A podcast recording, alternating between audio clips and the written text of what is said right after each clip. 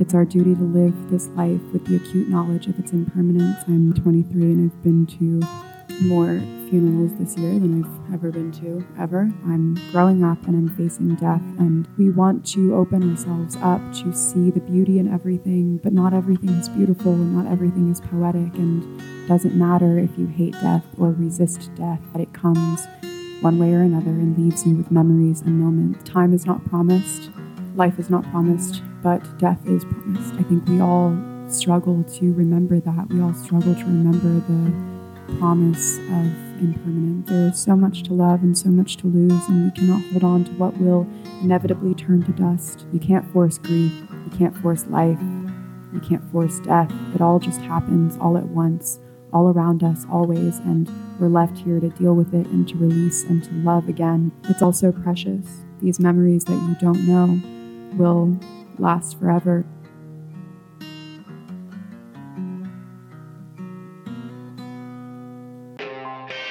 But you're awakening already, right? It's already happening.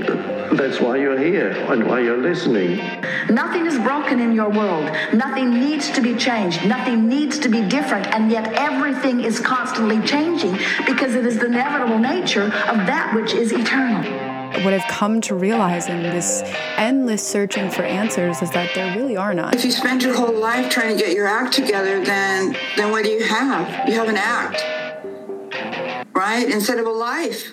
Hello, and welcome back to Figuring Shit Out. I am Vanessa Fontana, and today is going to be a very short episode about something quite heavy. Instead of giving you a step by step how to or breaking down the concept of something, today I want to share some feelings around an enigmatic topic that I don't think any of us know how to make sense of, and I think a lot of us avoid talking about or thinking about until you absolutely have to, which is death. This last week, I have faced two family deaths, which didn't directly affect me in a very, very big way. weren't people that I was very close to, but I did watch how it affected each of my parents in different ways. And it also reminded me of the death that I have experienced in this year alone, which is more than I think I ever have in my whole life. I'm 23 and I've been to more funerals this year than I've ever been to, ever. Um, and so the prospect of something as heavy as death, what mystery it's cloaked in, and how it causes us to really reframe our perspective around life. And for this episode, I want to share a journal entry that I wrote in March of 2023, right after I had lost my dog, my childhood dog, a few weeks after I had lost my grandmother. Um, they were both old and it was expected loss, but they were two deaths that I had thought about quite often in terms of how it would feel when they passed away and what it would mean afterwards for me and the ways in which they would live on in my memories and in my mind and how much I would miss them, which I think you are never going to be able to truly prepare for. It was the best way that I knew how to make sense of it, and I think it is the best way I know how to make sense of it now, too. You know, death is the only truth of life, and it is promised, and a lot of us fear death or we think we fear death but we we don't we fear we fear life we fear losing our lives too soon we fear being old or losing our lives before we're old to the regrets of a life we wanted to live but didn't. And I think death is something that makes everything very real. It is where, in all of the moments where you chose to be ambiguous about your feelings towards people that you loved, or you chose reactivity, or you chose your ego, death is what shows you that none of that is real. It shows you at the end of the day what does matter because at the end of the day, you make it as serious as what if this person was no longer here, or what if this was the last time I was going to see this person or this animal that I love so dearly? How would I act? And most of us act very differently because most of us are under the illusion and the assumption that we have time. And sometimes we face the very startling truth that we don't have time.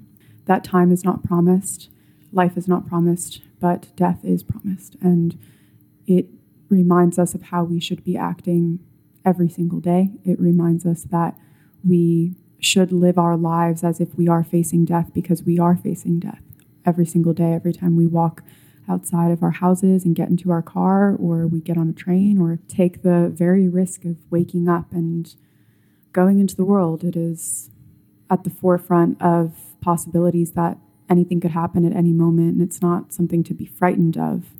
It is a way to know that time is precious and we treat it like it is not. We treat it like it is an abundant resource, and nothing will truly give you peace in the grief. I think losing both my grandma and my dog, there was this sense of knowing that I would lose them because they were old.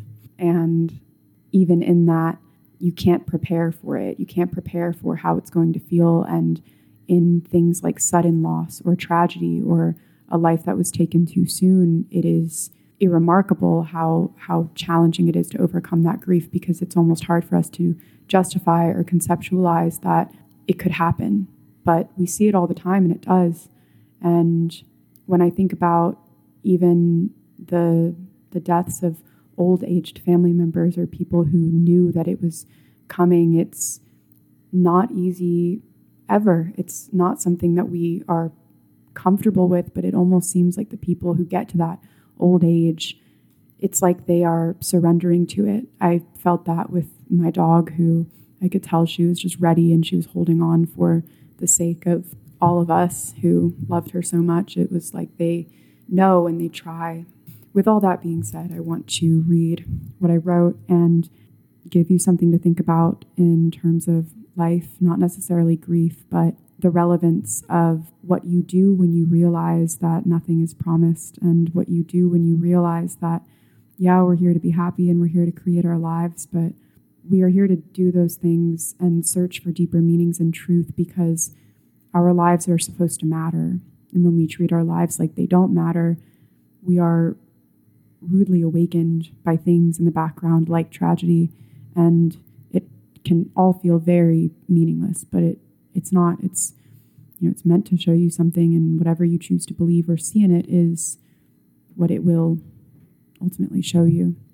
I wrote this on March 20th, 2023. This journal is filled with one, definitely two, and possibly three life adjusting events. One, my grandmother died. Two, my childhood dog, too. And three, I may or may not have fallen into some kind of love. Midnight is gone, and suddenly it's not about her loss, but all of the days I came home from school and she was there, and the eight year old me that crouched at her kennel waiting for a little black dog to run out when I first met her. And it's about the love, the irreplaceable, irreplicable love that is now beyond what is physical. I'm growing up and I'm facing death, and I'm cognizant and aware for the first time ever and watching its grip on those left behind. I don't hate death. I think that what my grandmother's and Midnight's death has shown me is that it doesn't matter if you hate death or resist death, that it comes one way or another and leaves you with memories and moments, all stuck inside of your heart, that which shaped you into who you are in ways you don't even know. I loved that dog so much, so much I would attempt to prepare for her death by setting the scene for it in my mind but there was no room like I envisioned. There was no holding her paw and kissing her goodbye. It was just here and then gone. I don't know how I feel. It's the first day of spring and change is near, and I'm at the river waiting for tears that won't come. You can't force grief. You can't force life. You can't force death. It all just happens all at once, all around us, always. And we're left here to deal with it and to release and to love again and spend spring equinoxes trying to find the balance between the right ritual and the right way to let go of a life that lives on inside of you. It's also precious. These memories that you don't know will last forever. The moments that are ingrained in our hearts, looking for the signs after they pass, finding them sometimes and finding emptiness others. I guess I'm grateful it was at this point where everything feels a bit more real, or the real feels real and the arbitrary fades away. We're all going to die one day, and all of this, it is a mark of impermanence. So, what am I holding on so strongly for? To the moments and the hardships and the struggles that don't nourish this short time the short time I have on earth, what do I need to let go of so that I can step into this chapter, this new day, this life without members who I must honor and cherish with fond memories and a kind heart? So I guess that's what I do now. I tell my family I love them and I show them. I tell my friends that I love them and I show them. I give kisses to dogs and cuddle needy cats because there is so much to love and so much to lose, and we cannot hold on to what will inevitably turn to dust. This journal has been filled with a lot of hope, many new beginnings and chapters, openings, and many goodbyes, more than I knew. Before I'm rushed out of it with words I don't have the space to write, maybe I decide to close this chapter on the equinox, a day I'll remember always, the day I learned midnight died, and the day I realized what that really meant. It's our duty to live this life with the acute knowledge of its impermanence, and some days I feel that more strongly than others. It is that which they taught me, showed me, and gave me, that which I cherished and will cherish now and forever, their lives full and long. And I hope to say the same for my own. So that is something that I wrote back in March of this year, and it felt relevant now it being September of this year after experiencing two family deaths yet again. And it almost feels like once you see it, you can't unsee it. And if you've never seen it, be grateful, but know that you will. And that's the promise of life, and that whatever it teaches you and whatever it can, take what you will, but you can't force it. You can't force the answers or the lessons. And grief comes with a lot of confusion, it comes with a lot of questions, it comes with a lot of facing realities that we don't really want to face. But I think in all of it, there is the true understanding that there is this unwavering impermanence to everything. And preciousness to everything, but that we forget how fleeting it all is and we forget how special it all is and we forget that the next moment isn't promised. And so we take it all for granted and we take it all for moments that will come again and again and again. And if you knew that it would be your last day, it wouldn't matter. I think we all struggle to remember that. We all struggle to remember the promise of impermanence. And when something like this happens, we sit in this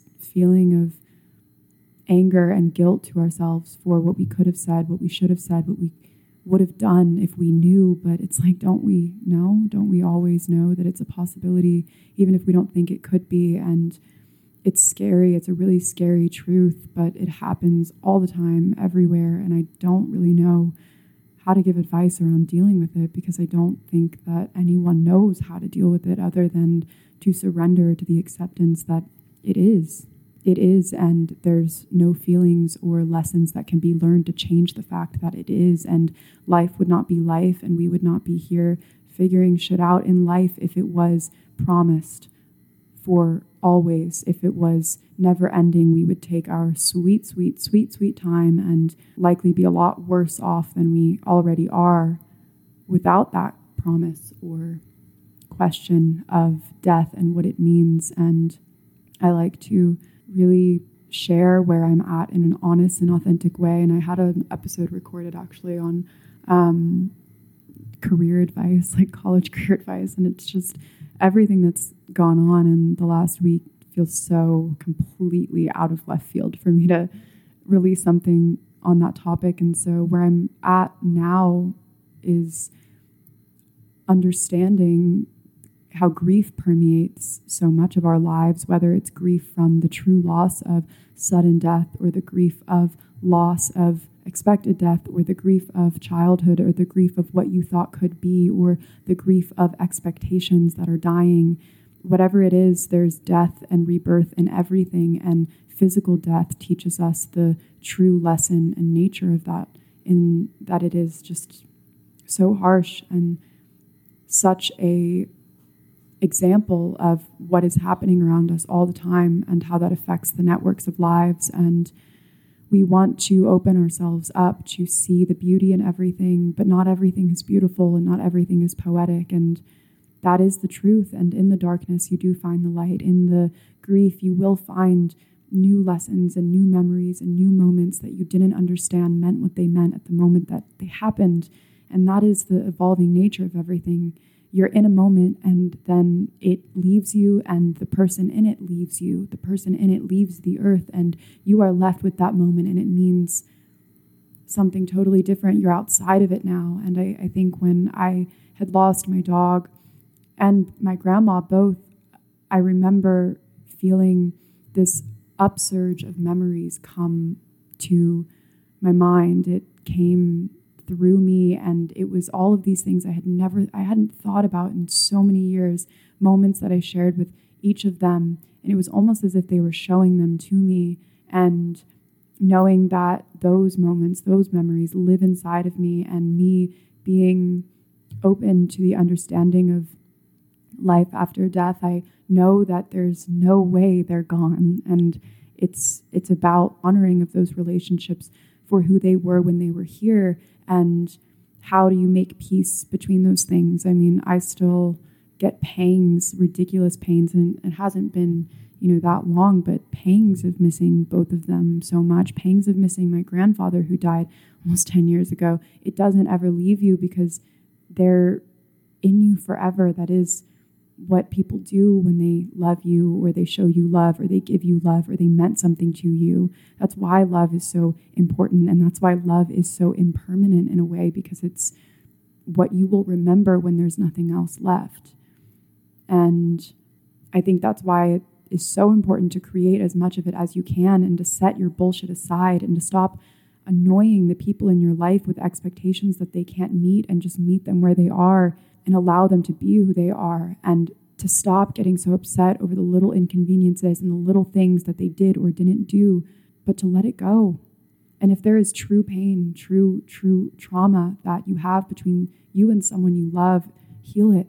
Do everything you can to heal it and to forgive and to move through it so that you can have the peace of knowing that at the very least you tried. You knew what was important. You knew that love would be the thing that lasted when it was all done. When it was all said and done, you knew that that would be the lasting trail, the lasting impression. And it is so hard with people like our parents, where we acknowledge that we may be growing, evolving, changing human beings, but we find it so hard to acknowledge that they are too growing, evolving, changing human beings who said and did things in a past where that past no longer exists, but affects you in all the same ways. The question of what do you need to do to let go of it so that you can accept that things change and people change and they are allowed to evolve and grow. And it is not your job to forgive them so that they have peace. It's your job to forgive them so that you have peace. Is at the end of the day, what do we know? We know that we're here and we know that we're not promised another day, another moment, another minute.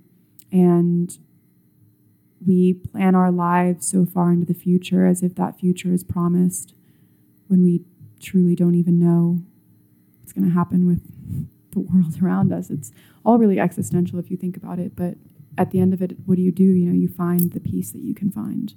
You find the moments that matter and you sit in them and you appreciate them while you have them and you know that the present is is all you have and you know that if you can surrender to death being promised, that at least your life won't be for nothing. It will be for the ability to live in whatever way that means to you, to be peaceful and happy and find a truth that you can hold in your heart and know that it is yours. Know that it is light. There is light in all of the darkness and in all of the grief. And for a moment, I would have never not gotten a dog because I knew she'd die and knew how painful it'd be if she died. It's you can't avoid it. You don't avoid it by not loving people or shutting yourself off or not opening yourself up. That just means you're living as if everything's already died right now. When people around us die and it's unexpected, you remember what matters. You really remember who you are and who they are, and you remember that the things that you gave them shit about, you just look back and you're like, God, it didn't matter at all. It didn't matter at all. I should have done this. I should have done this. And the question is, if if that's what you think you should have done, then maybe you should maybe you should be living your life that way, as if it is that urgent, as if it is that pressing, because it is that urgent and it is that pressing.